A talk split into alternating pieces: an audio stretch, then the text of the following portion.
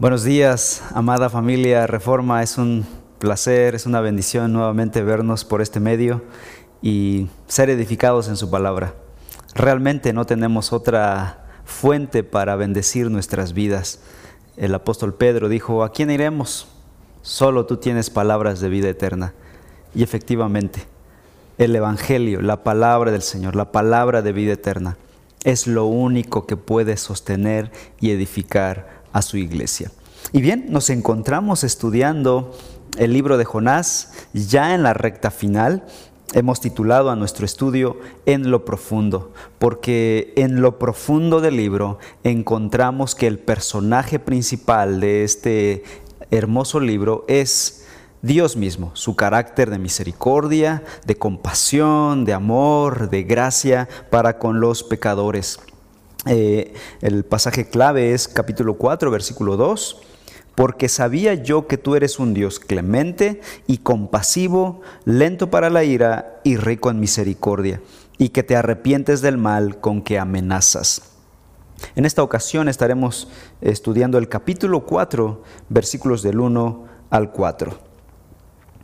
Nos encantan los finales felices. Cuando vemos una película, Queremos llegar al final donde todos vivieron felices por siempre. El final del libro de Jonás sería que Jonás aprendió la lección, se arrepintió de todo corazón, fue a predicar finalmente a Nínive, todos se arrepintieron y creyeron en Dios y él regresó a Israel feliz. Pero no, en este caso, el final es inesperado. De hecho, el libro pudo haber terminado en el capítulo 3, donde Jonás finalmente llegó a Nínive, predicó y estos se arrepintieron.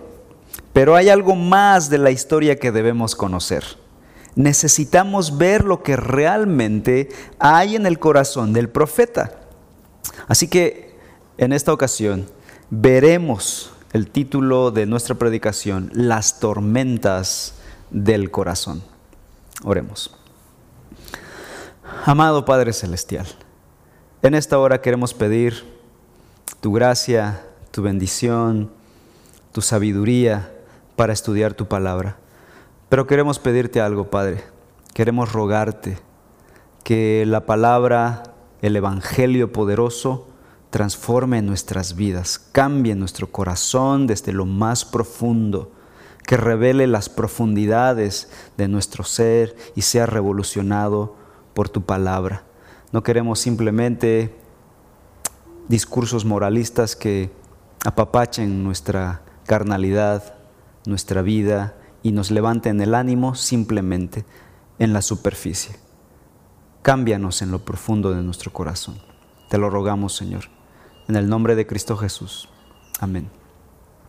Bien, capítulo 4, entonces leamos versículos del 1 al 4. Dice la palabra del Señor así.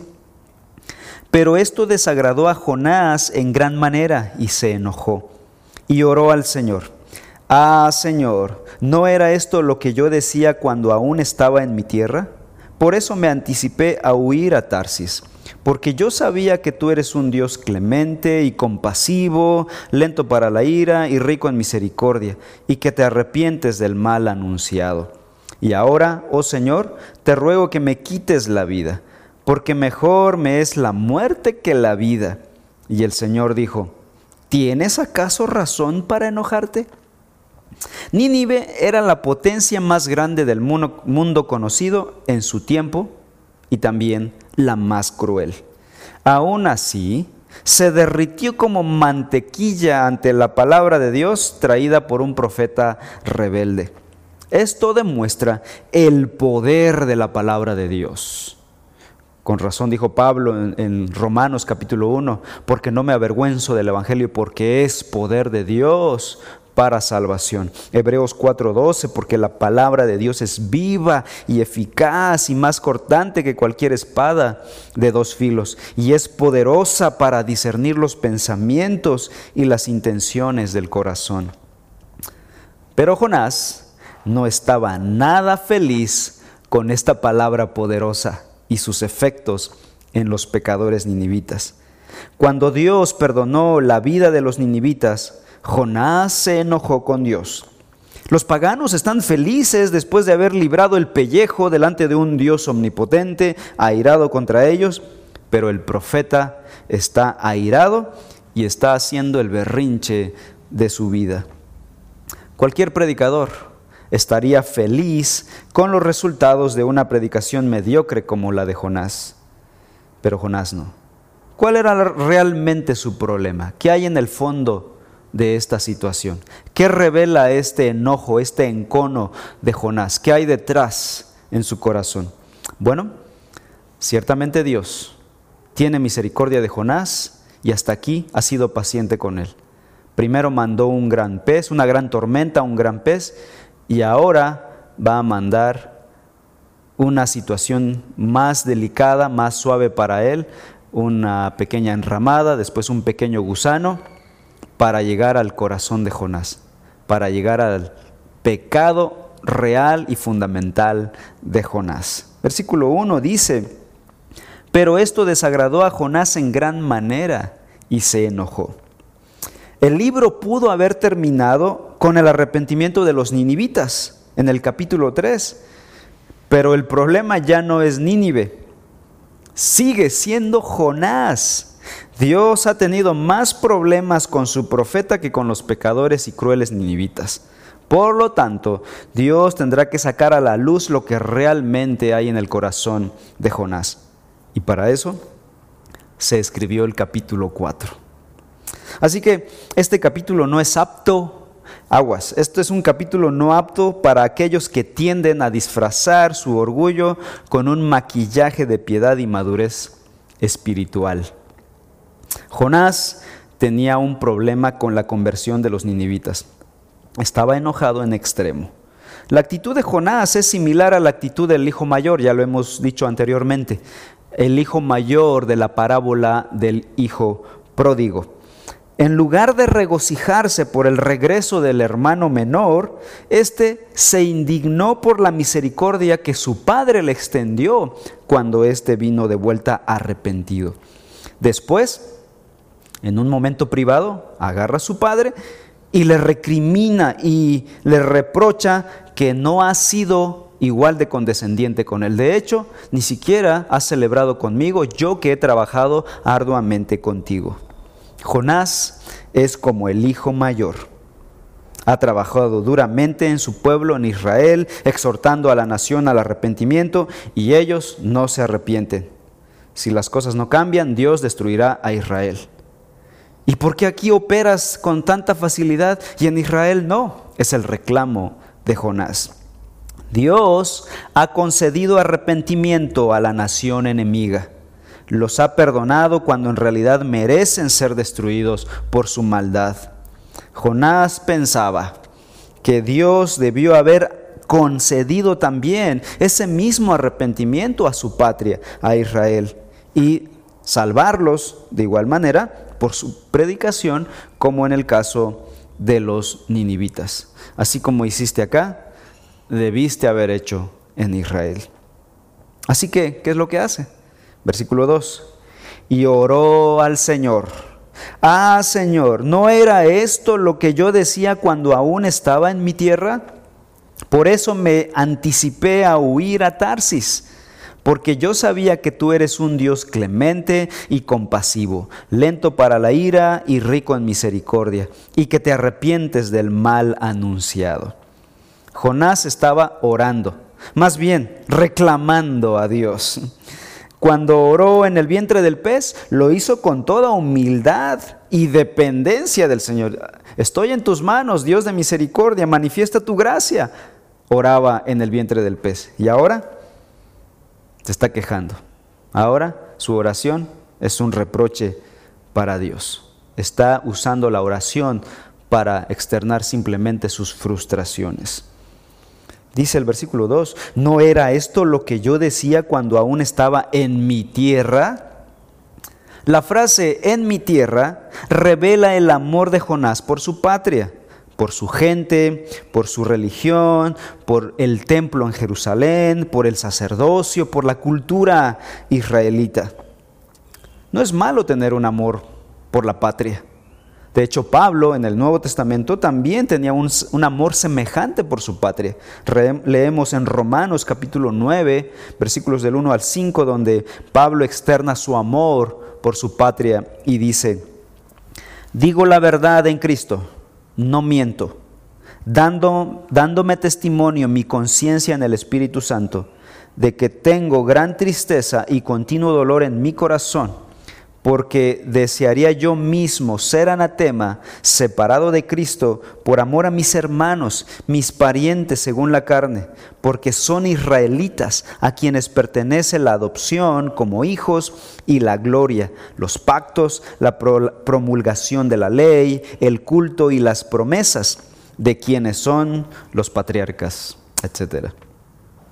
Pablo amaba a su patria y toda la riqueza de esa cultura. Pero no era un amor enfermizo al grado de querer que los gentiles se fueran al infierno y salvar a su pueblo.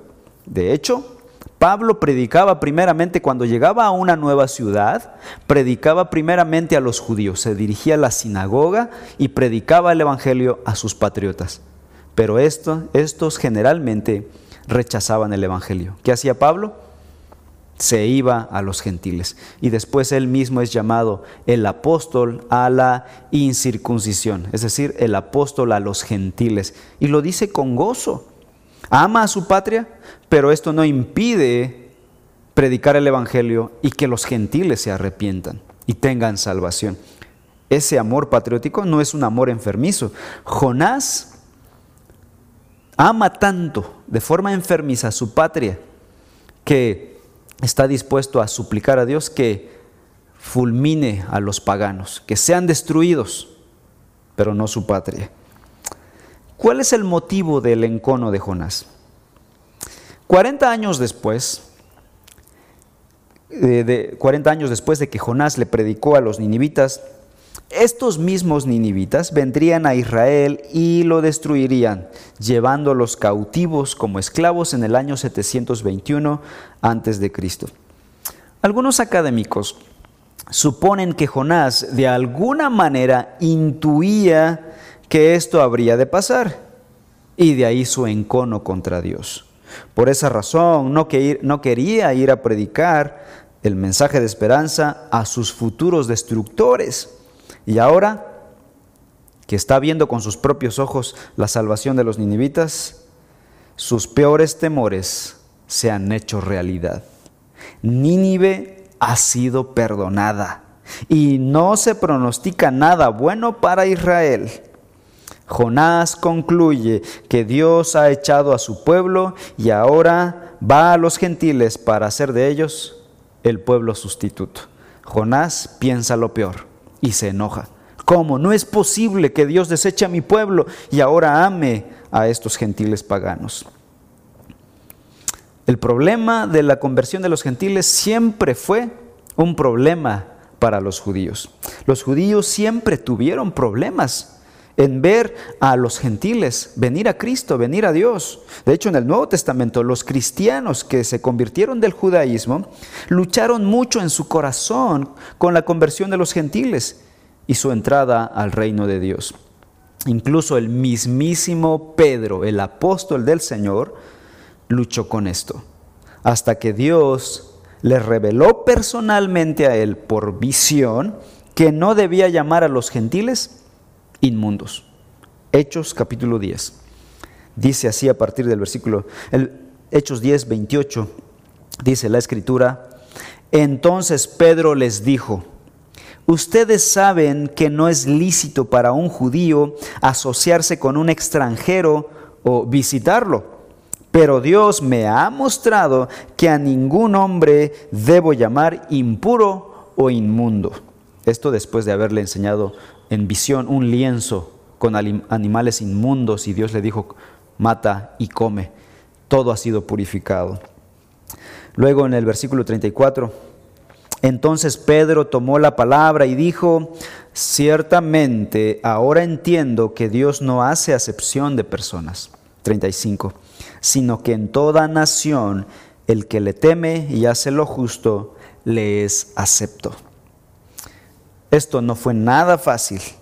hasta que vino el Espíritu Santo sobre los gentiles y obró poderosamente en medio de ellos. Versículo 45 del mismo capítulo 10. Todos los creyentes que eran de la circuncisión, o sea, judíos, que habían venido con Pedro, se quedaron asombrados porque el don del Espíritu Santo había sido derramado también sobre los gentiles. Y cuando todo parecía tomar rumbo, un grupo de cristianos judíos comenzaron a visitar las iglesias que Pablo había plantado en Asia Menor. ¿Para qué? Para convencerlos de que tenían que hacerse judíos primero antes de completar su salvación en Cristo Jesús. Cristo más judaísmo o más ley. A esto se le llamó el movimiento judaizante.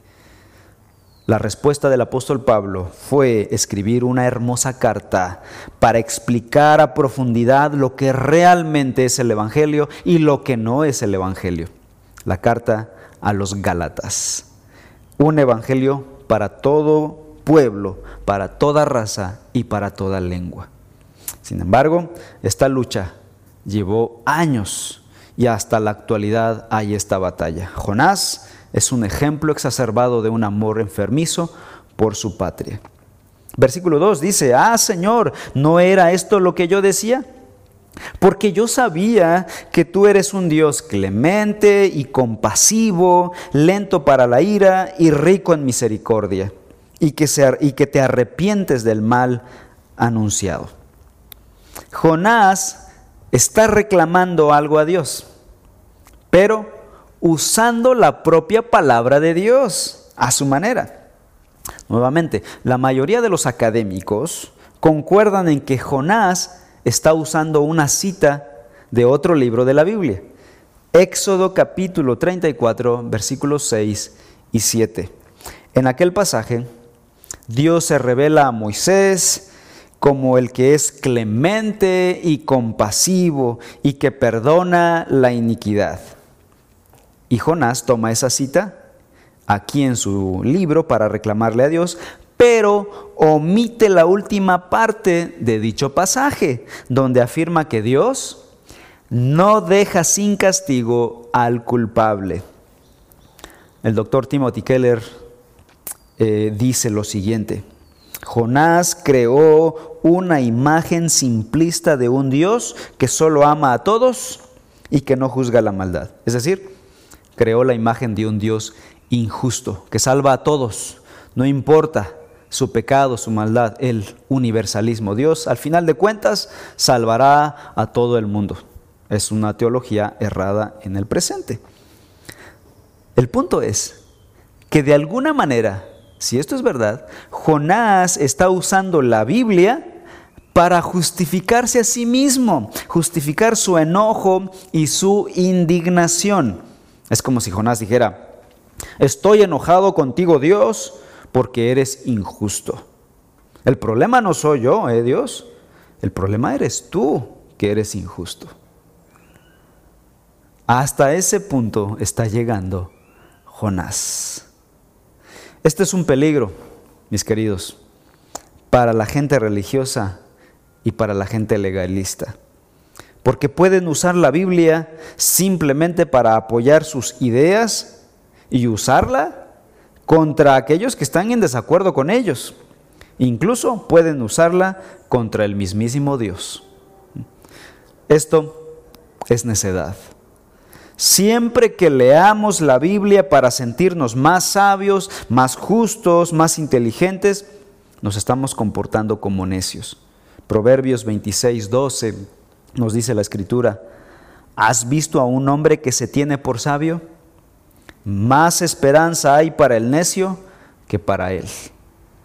Leer bien, leer mal. Estamos leyendo bien la Biblia cuando la Biblia nos humilla, nos examina y nos motiva a vivir el Evangelio en comunidad, nos motiva a ser como Cristo. Pero estamos leyendo mal cuando es simplemente un libro de texto que alimenta nuestro ego individualista. Ahora, la pregunta es, aparte de Jonás, ¿quién más usó mal la escritura? Vamos al Nuevo Testamento. Mateo capítulo 4, versículos del 1 en adelante. Dice la escritura así. Entonces Jesús fue llevado por el Espíritu al desierto para ser tentado por el diablo. Después de haber ayunado 40 días y 40 noches, entonces tuvo hambre. Versículo 3, atención. Y acercándose el tentador, el diablo, le dijo, si eres hijo de Dios, ordena que estas piedras se conviertan en pan. Y nuevamente más adelante vuelve a tomar otra cita de la escritura y más adelante vuelve en una tercera tentación a usar la escritura para tentar y hacer pecar a Jesús. Satanás, cuando tentó a Jesús, usó la Biblia. Increíble. Se puede usar la Biblia para justificar sus propios pecados. Versículo 3. Regresemos a Jonás, capítulo 4, versículo 3. Y ahora, oh Señor, te ruego que me quites la vida, porque mejor me es la muerte que la vida. El problema de Jonás estaba en lo más profundo de su corazón. Cuando el profeta dijo, mejor me es la muerte que la vida, está revelando ahí su verdadero problema.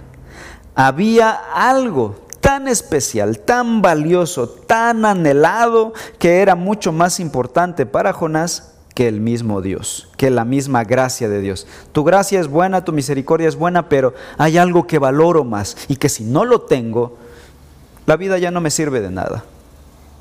No es una vida agradable, no es la vida que quiero vivir. Su enojo demuestra que si Dios no le da lo que quiere, estaba dispuesto a despreciar su relación con Dios. La pregunta es, ¿qué era ese algo? Ya lo hemos venido viendo. La seguridad de su patria, de su nación, de Israel. Si Dios salva a Nínive, Israel está en peligro. Y eso yo no lo quiero. Yo no estoy contento con eso. Pero el papel de Jonás es la de un misionero que lleva la palabra a los paganos. Por lo tanto, Jonás como misionero debió haberse puesto feliz por el arrepentimiento de los paganos. Incluso debió ayudarlos a conocer mejor a Dios, pero al contrario, él estaba furioso.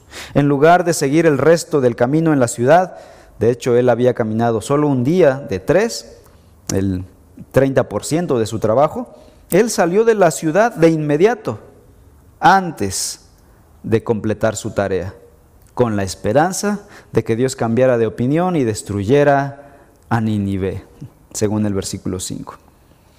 El legítimo amor y orgullo por su patria se estaba volviendo un racismo, un imperialismo, un orgullo enfermizo. Pero el punto es este. Cuando nosotros le decimos a Dios, te serviré siempre y cuando me das esto. O a veces decimos, si me das esto, si me concedes esto, te prometo servirte el resto de mi vida. Te, permito, te prometo ser fiel. Esto significa que hay algo más importante para tu vida que tu mayor amor, tu verdadero Dios, es ese algo. Eso es lo que te gobierna, no el Dios del universo, porque no necesitas hacer un negocio con Dios, no necesitas negociar con Dios para servirle. Todos somos llamados a servirle. No es de que si me das, te sirvo. Si, si tú me concedes esta petición, yo te sirvo. No estamos llamados a negociar con Dios. Jonás no debía negociar con Dios. Somos llamados a la obediencia, somos llamados a la fidelidad, independientemente de cómo el Dios soberano actúa que siempre actúa con gracia y misericordia. Versículo 4. Y el Señor dijo, responde Dios ahora a Jonás en el versículo 4, ¿tienes acaso razón para enojarte? Aquí Dios pudo haber contestado con una bofetada, con fue una falta de respeto de Jonás. Háblale así a tu padre y verás la respuesta. Pero Dios responde con ternura y misericordia hacia Jonás. Había reaccionado con misericordia sobre Nínive y ahora está reaccionando con misericordia sobre Jonás. Dios pudo haber contestado positivamente a la petición de Jonás. Jonás le había pedido en el versículo 3, quiero morir, quítame la vida. Dios pudo haber dicho, adelante, ok, y herirle de muerte de inmediato. En cambio, Dios va a hacer algo. Dios va a guiar a Jonás a la reflexión, va a, llevar a Jonás al examen de su propio problema, le va a poner una lupa grande para que vea su maldad y Jonás pueda decir, me quedo sin palabras. Jonás, siendo una simple criatura, ¿haces bien en enojarte contra tu creador? ¿Cuál fue la respuesta? Bueno, la respuesta la veremos en el siguiente episodio. Tenemos que dejar algo para el final. Próxima semana es el final de esto. Mientras tanto, quiero que veamos lo siguiente para concluir. Jonás cuando estuvo en el vientre del pez parecía haber entendido su necesidad de la gracia de Dios, parecía que había entendido la misericordia de Dios, pero aún había tanto orgullo en su corazón. Su orgullo había disminuido, sí, pero no había muerto. Entender y ser transformados por la gracia de Dios lleva más tiempo de lo que nos imaginamos. Y además, siempre hay reveses. Caemos, mordemos el polvo de la derrota y tenemos que levantarnos nuevamente. Nuestra transformación, nuestro cambio no ocurre de un día para el otro no ocurre con un chasquido de dedos, porque no es una varita mágica que, nos es, que se nos toca la cabeza y de aquí a mañana somos una persona diferente. A veces queremos eso para nosotros, o a veces queremos eso para otras personas. Señor, cámbialo, pero ya. Cuando nosotros mismos estamos batallando con, en el mismo proceso. Por otro lado, la transformación de nuestras vidas no ocurre por experiencias. Como en el caso de Jonás, la experiencia del gran pez, esa experiencia horrible, no lo cambió de a un jalón. Porque la santificación, el crecimiento, la madurez espiritual es un proceso largo de años que toma toda la vida. La razón de esto, la razón de que esto tome mucho tiempo, es que nuestro pecado está muy, muy en lo profundo de nuestro corazón y hay que cavar mucho, mucho más profundo de lo que pensamos para desarraigar el pecado. Imagina esto, que vas a construir tu casa en la playa. ¿Te imaginas construir los cimientos de tu casa en la playa? Sería una locura, pero piensa en esto. ¿Qué tendrías que hacer para hacer los cimientos? Cavar y cavar y seguir cavando para encontrar tierra firme. Y cuando crees que por fin encontraste la tierra firme, te das cuenta de que es arena, un poquito más sólida, pero finalmente arena. Y tienes que cavar y cavar para encontrar tierra eh, firme hasta muy, muy profundo. Así era el corazón de Jonás. Y así es nuestro corazón. Cada vez que hemos avanzado algo y creemos que ya hemos entendido, que ya hemos aprendido algo, resulta que estamos todavía en una capa superficial, que necesitamos ir una capa más. Y esa capa todavía está muy arriba. Necesitamos ir mucho más a lo profundo. ¿Cuándo llegaremos a tierra firme por fin? Cuando aprendemos a reconocer que nuestro corazón tiene ídolos, que el problema no son las personas, que el problema no son las situaciones externas, que el problema soy yo cuando un creyente finalmente deja de culpar a otros y otras circunstancias y él mismo viene de rodillas ante Dios y dice, yo soy el problema. El problema, el pecado está en mi corazón. Entonces está tocando tierra firme. Es cuando aprendemos a vivir completamente por la gracia de Dios y ya no para nuestro ego es cuando venimos en pleno arrepentimiento ante el Señor. Es cuando morimos a nosotros mismos. Porque Jesús dijo, si alguien quiere venir en pos de mí, niéguese a sí mismo, tome su cruz cada día y sígame.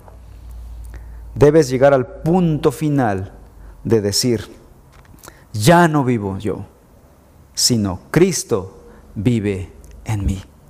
Has llegado a tierra firme. Amén. Vamos a orar. Amado Padre Celestial,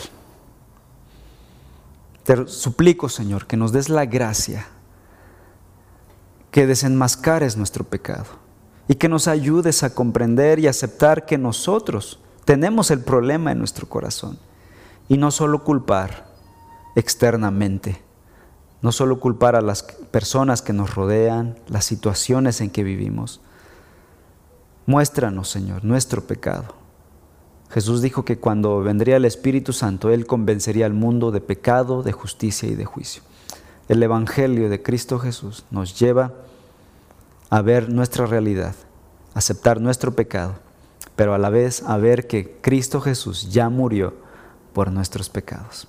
Gracias por la obra del Salvador. Te alabamos, Padre Celestial, en el nombre de Cristo Jesús. Amén. Dios les bendiga, mis amados hermanos. Cuídense mucho.